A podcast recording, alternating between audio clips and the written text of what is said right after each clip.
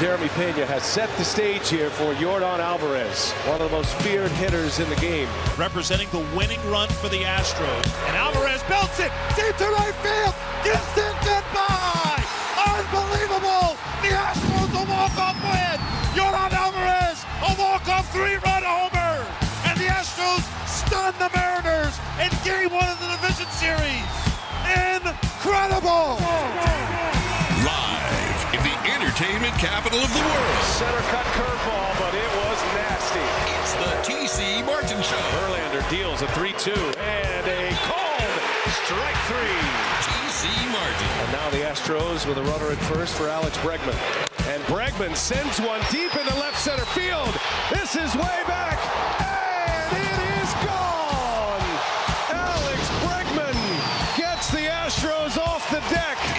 to get your daily prescription from the doctor.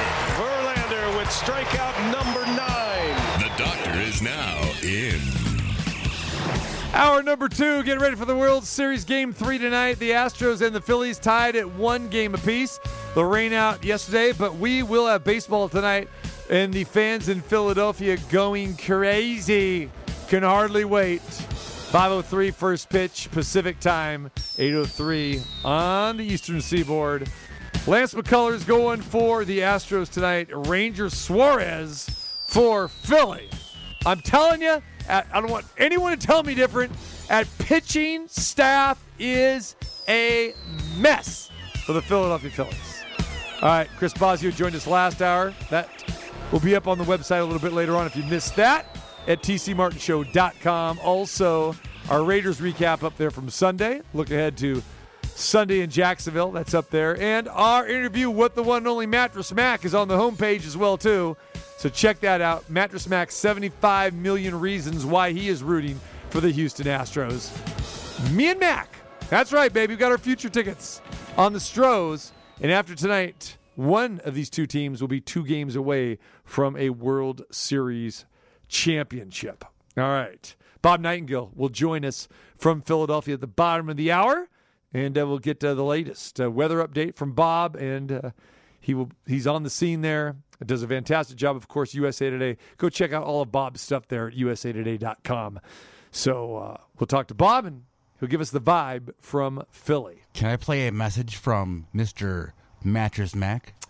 It's it's including breaking news. Sure. Okay. All right. Here's uh, my good friend, uh, Mattress Mac. First rookie shortstop ever to win a Golden Glove. Go Stros!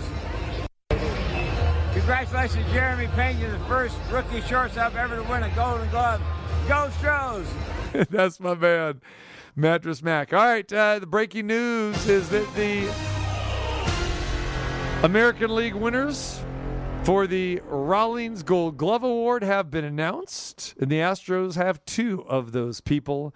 Jeremy Pena, the shortstop, the rookie shortstop for the Astros, Gold Glover, and Kyle Tucker, the Astros right fielder, also Gold Glover. Rounding out the rest of the Gold Glove uh, winners, the pitcher Shane Bieber from Cleveland, Jose Trevino, the Yankees rookie catcher, Vladimir Guerrero Jr. at first base for the Toronto Blue Jays, Andres Gimenez from Cleveland Guardians at second base.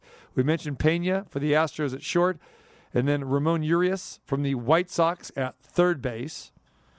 And uh, the outfield, he have uh, Steven Kwan and Myles Straw. Myles Straw, former Houston Astro, both of those outfielders with the Cleveland Guardians, and of course Kyle Tucker for the Astros. So two Astros get Gold Gloves. Uh, on the National League side, uh, the catcher tonight's game for the Phillies, JT Realmuto, wins uh, another Gold Glove. Christian Walker is the first base recipient for the Arizona Diamondbacks. Uh, Brendan Rodgers, the rookie second baseman from the Colorado Rockies. Dansby Swanson, the shortstop from the Braves. Nolan Arenado from the St. Louis Cardinals at third base. And then your outfielders are Ian Happ of the Cubs, Trent Grisham from the Padres, Mookie Betts from the Dodgers, and your pitcher, Gold Glove Award winner, Max Fried for the Braves, and then Brendan Donovan of the Cardinals. There you go.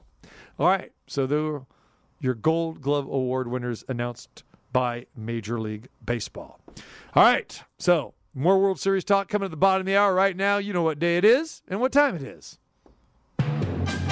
It's terrible Tuesday. That's terrible. Things gone wrong in the sporting world. That's a terrible idea. I want to know what the hell he's smoking. Something stinks in here. That's terrible. it's Terrible Tuesday. Things gone wrong in the sporting world. Okay, news earlier today came out of Brooklyn that the Nets have fired Steve Nash as their head coach. So Steve Nash, two seasons, had a two and five start this year. Uh, Brooklyn underperforming once again. Uh, Steve Nash's teams made the playoffs each of the last two seasons, but advanced only past the first round once. That was it.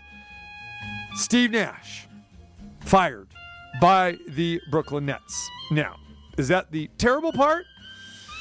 I hate to see anybody lose their job, but Steve Nash was put in a situation that he wasn't going to be successful with. How about this quote? This is the terrible part from GM Sean Marks. And I still don't understand, and I've said this time and time again, how Sean Marks got a GM job. I remember he was a mediocre player at Cal. I don't know what this guy really knows about player personnel, what he knows about anything, but he's got the job in Brooklyn.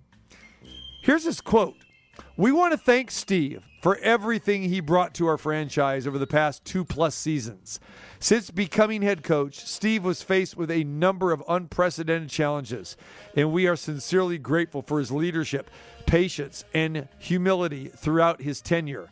Personally, this was an immensely difficult decision. However, after much deliberation and evaluation of how the season has begun, we agreed that a change is necessary at this time. That's what Sean Mark said. Here's why it's an immensely difficult decision for Sean Marks because he likes Steve Nash. Steve Nash is a friend of his, okay? Both grew up in the Bay Area. They know each other very, very well. But that's exactly why I hired him, too. The guy should have never been hired. Why hire him? This is on Sean Marks. This is on the Brooklyn Nets and this d- dysfunctional franchise. Why would you hire a guy like Steve Nash in the first place? Great guy, great player, kind of quiet, but zero head coaching experience. None, nil, nine, zippo. And you bring him in to this dysfunctional situation in Brooklyn? Kevin Durant, Kyrie Irving join the team. James Harden joins the team. Now you got Ben Simmons joining the team. They ship Harden off. Nightmare situation. It's like the Houston Astros going back after the sign stealing scandal. All right, AJ Hinch, get out of here. Should have never been a manager in the first place. Let players, let everyone run all over them. You need a veteran. What do they do? They get Dusty Baker to clean things up, right? Oh, not only clean them up, but teach them how to win, how to be humble, and get the job done. All right, year in and year out. When you have these kind of personalities, like a Kyrie Irving, can decide to play or not to play at any point in time, you better have a veteran coach. Some coach is going to lay down the law. Stephen Nash wasn't laying down nothing. Sean Marks wasn't laying down nothing. Brooklyn ownership are clueless. They just got tons of money. It's an embarrassment to even think of why they even hired Steve Nash in the first place. And you bring the poor guy in to what? Oh, you think he's going to succeed? The first sign of controversy, what's he going to do? Has had no head coaching experience, no player personnel experience. And then you think he's going to tell guys like Kyrie Irving or Kevin Durant, go take a hike? Kyrie Irving, basically, the state of New York and the city of New York had to tell him to go take a hike. You're not going to play because you're not vaccinated. No one had the balls to talk to this guy. Talk about inmates running the asylum. That's exactly what you got. I mean, the Nets are a mess. Kevin Durant, shame on you. Should have stayed in Golden State. You know that. He knows it. Trying to win. You're not going to win nothing. And you start off two and five. LeBron James, same thing with you. And those that clown show in Los Angeles, same thing. Winless, lose their first four games, just like the Sacramento Kings. Clueless organizations. Clueless. And who's running the show? Look at kind of coaches you've had in Los Angeles last few years. What kind of GM do you have? Nah, yeah, it makes me sick. It really makes me sick because you put people in positions and you actually think that what? Oh, he's going to be a good puppet. You're not going to win with puppets. You're not going to win with rookie head coaches, rookie managers. It doesn't work like that. No, you need experience. Major League Baseball, pay experienced managers. Look at the White Sox. What are they hiring? Garbage. What are the Marlins hiring? Garbage. Because they don't value managers. And it's becoming that way more and more with football, too. Kevin Stefanski, what do you ever do to get a head coaching job? Todd Bowles, are you kidding me? List goes on and on. NBA, Steve Nash. Now, who's the front runner? Udoka's going to come back? Are you kidding me? Didn't this guy embarrass your franchise enough? You want a Udoka to come in and, and, and be the coach of the Brooklyn Nets? Come on. Unbelievable. Unbelievable. Now, he may be qualified. Okay. He may be qualified as a coach, but you're, you're just bringing more of a nightmare situation, and it's going to be a clown show. It's going to be a circus show. He got fired by the Boston Celtics for off the court behavior. You want to bring him to Brooklyn for that? Unbelievable. All right. So, yeah, Brooklyn Nets, they're a mess along with the Lakers, and it's all tied into bad GMs, bad front office, hiring the wrong coaches. College football, speaking of bad coaches and bad hires, Auburn fires Bryan Harsin. Two seasons at Auburn, 9 and 12. Amazingly pathetic. Pathetic. Nine wins. Auburn usually has two or three gimmies, at least two or three, four gimmies every year. He wins nine and loses 12 in two plus seasons. Here is the terrible part Bryan Harsin was not fit to be a head coach in the SEC coming from Boise State. Yeah, Boise State, nice program. Not the SEC. How is he expected to recruit the SEC? He's got no ties back there. That's terrible. For them to hire Bryan Harsin two years ago, that was a joke. Why? Didn't win anything at Boise State. I mean, okay. Mount West? Really? Here's the worst part, Auburn. Shame on you. Auburn owes this ham and egger $15 million. They're going to have to pay him $15 million. And guess what? It has to be paid in the next 30 days. Kudos, Bryan Harsin. You can't coach worth a lick. You can't recruit worth a lick, but you've hired a good lawyer. He's got a great lawyer for that. Holy cow. 15 million and must be paid within 30 days. Why do you hire Bryan Harsin? Why do you reach from a guy from Boise State? Unbelievable. And then why on earth do you give him a 6-year deal worth 31.5 million dollars from Boise State? People in the SEC were laughing 2 years ago. Laughing at this hire. And now Auburn has turned their program backwards for the next three, four, five years. This season's a throwaway. All right? So that means this year's recruiting class is a throwaway. You hope you're going to get some people out of the transfer portal. Good luck with that. But remember, Harsin had problems off the field too. He lost numerous players who didn't want to play for him because of the way he ran these guys in the ground. A lot of off the field stuff. That's what led to his firing. But Auburn's paying for it now. Six year, $31.5 million deal, 15 million to go bye bye for Bryan Harsin. How bad was Auburn? They've been bad ever since he got here. But last year, they went to the Birmingham Bowl. Auburn doesn't go to the Birmingham Bowl. Auburn goes to the Sugar Bowl. Auburn goes to New Year's Day games. On an off season, when you go nine and three, you go to the Outback Bowl, the Florida Citrus Bowl. You don't go to the Birmingham Bowl and get drill pressed by Houston. That's what happened last year. This year, lost to Penn State 41-12. Penn State's nothing special. Got blasted by Georgia 42 to 10. Oh, and last Saturday, final writing on the wall, Arkansas comes into your home field and blasts you 41 27. So goodbye, Bryan Harsin. egg on the face for Auburn for paying this guy and hiring this guy from the beginning. All right, more college football. Michigan State played Michigan last weekend. You see that game? Michigan, they rolled all over Sparty. This thing isn't isn't even a um, a rivalry anymore. Fight breaks out in the tunnel after the game. All right, after Michigan rolls Michigan State. Michigan State players not too happy. What happens? They attack two Wolverine players, causing a concussion and cuts to the face to the two players. Now, the Michigan State players were using not only their fists, but using their helmets to bash these Michigan players. Tank Brown, Khary Crump, Angelo Grose, and Zion Young have been suspended indefinitely by Michigan State until the investigation by the school's law enforcement and the Big Ten Conference is completed. Now, Jim Harbaugh said, wait a minute. I want, I want criminal charges pressed against these guys. So Harbaugh is asking that criminal charges be levied against the four Michigan State players, and they should. The game is over. You're embarrassed. Your team stinks. Your team has stunk for the last few years, all right? And you lose to Michigan. It's a college football game. Go in the tunnel. Go get on the bus. Go have some pizza. Call it a night.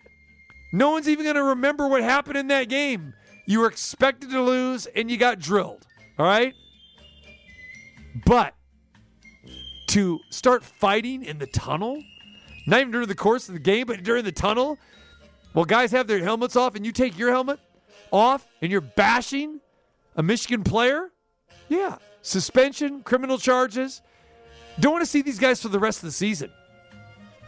Now, today, Michigan State suspended four more players. Jacoby, uh, Jacoby Windmon, Malcolm Jones, Justin White, and Brandon Wright are now make the total of eight Michigan State players suspended for this tunnel incident. You knew there were just more than these four, but just uh, harrowing that a couple of players from Michigan get concussed and have cuts all over their face because numbskulls from Michigan State are mad because they lost. Well, Michigan beat you because they're the better team. So continue to follow this story. All right, more fighting. This time in the NFL. How about Sunday night's game between Green Bay and Buffalo? Now, this really wasn't fighting.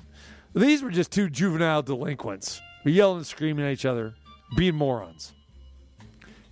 Jaire Alexander from the Packers, the cornerback, and Stefon Diggs. Well, these two had words before the game when, uh, you know, and th- this kind of goes back to when Diggs played with the Minnesota Vikings. Of course, Packers, Vikings, we know that rivalry and everything, right? Well, yeah. So they started talking trash going back two years ago. Well, it started in the pregame warmups of the Sunday night football game between Green Bay and Buffalo. Then it escalated during the game. Diggs tried adding to it when he scored the Bills' second touchdown of the night through, uh, although his teammates wanted him to celebrate instead of jawing at Alexander. But you know how it is. Me first.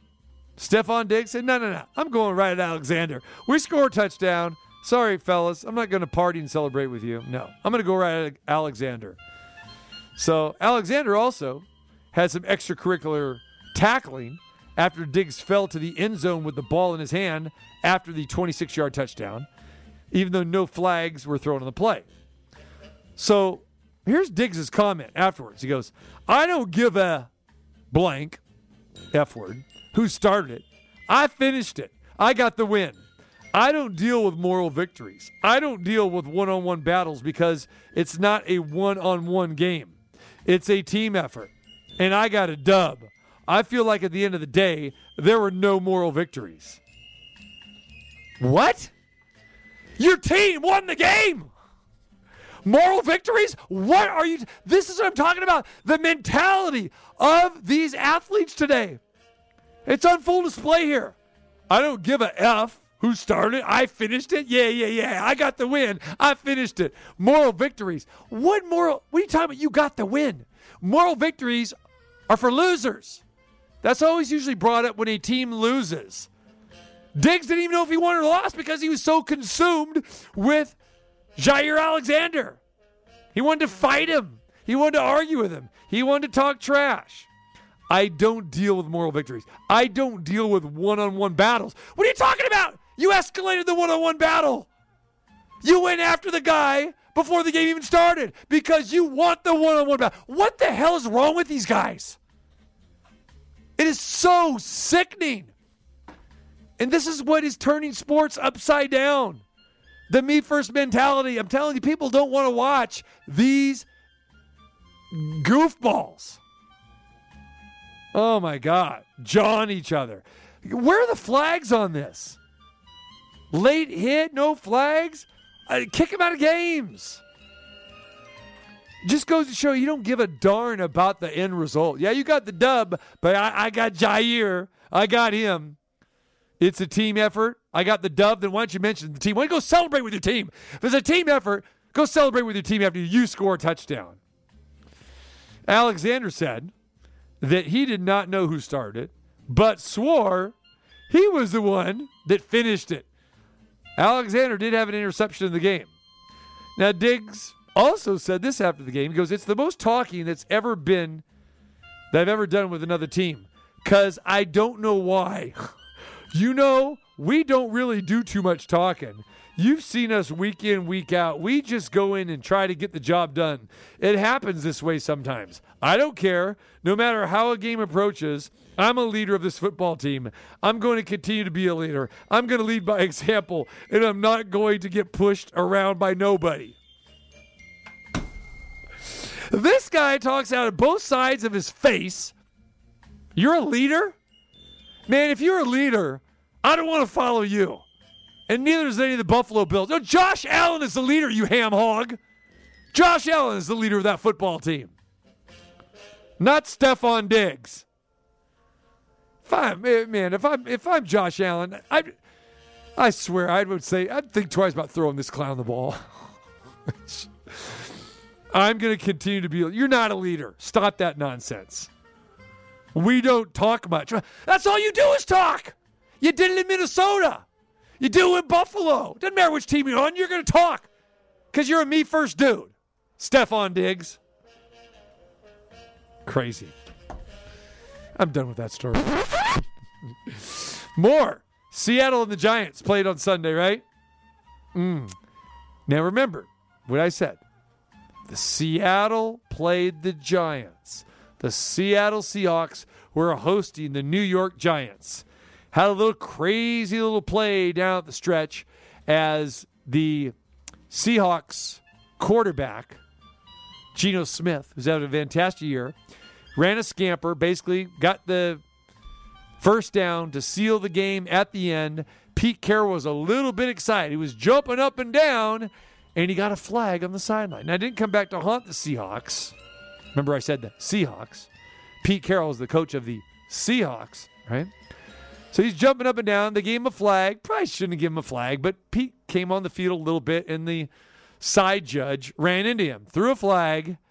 Well, they had to sort it all out. And referee Jerome Boger, who's done Super Bowls, who is one of the most respected officials, he decided to break it down and explain what happened. After the play was over, sideline interference. The coaching staff of the Seattle Mariners was in the restricted area. 15-yard penalty. After the enforcement of this penalty, it will be first and 10. He said the Seattle Mariners. I believe he did, yeah. Okay. So what was worse, Man, it was a- or the Mariners? Uh, I know, I know you better than Jerome. Okay. So. Well, Seattle Mariners. Was that penalty on Scott Servais? Oh, we don't have penalties in baseball, do we? Jerome Boger. Maybe he's watching the Astros and the Mariners. Maybe he watched 18 innings a game, fell asleep, just woke up. I don't have no idea. The Seattle Mariners. Please, one more time, Numchuck, with that. After the play was over, sideline interference. The coaching staff of the Seattle Mariners was in the restricted area. 15-yard penalty. After the enforcement of this penalty, it will be first and 10. There it is. Uh, Jerome Boger got it wrong. The Seattle Seahawks, not the Seattle Mariners. Oh, by the way, the Mariners did not play that day. The Seahawks did win. They beat the Giants. And the Seahawks playing some good football. They're five and three, and guess who's leading the the West right now? The NFC West.